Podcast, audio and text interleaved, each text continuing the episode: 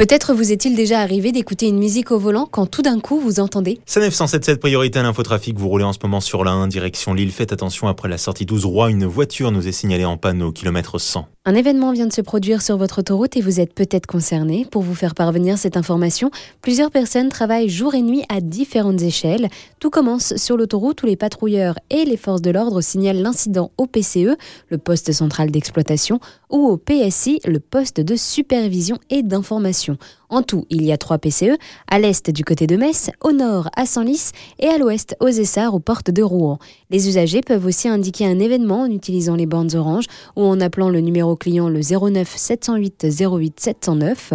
Nicolas Coeur, responsable support gestion trafic pour le groupe SANEF, explique alors la marche à suivre. Dès qu'on a une information, l'opérateur du PCE ou du PSI va saisir ces informations dans notre système d'aide à l'exploitation et donc l'opérateur du PCE va déclencher des actions qui vont permettre aux animateurs radio de récupérer toutes les informations nécessaires pour être diffusées au travers des ondes de SANEF 107.7. 30 secondes, c'est en moyenne le temps de traitement de l'information en direct.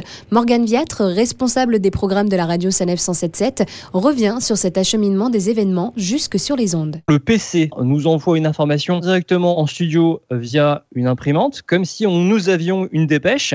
Et à partir de ce moment-là, nous devons diffuser cette information en moins de 2 minutes, c'est une obligation, tout simplement pour des raisons de sécurité. Tous ces événements trafic sont également à retrouver tous les quarts d'heure lors du point trafic.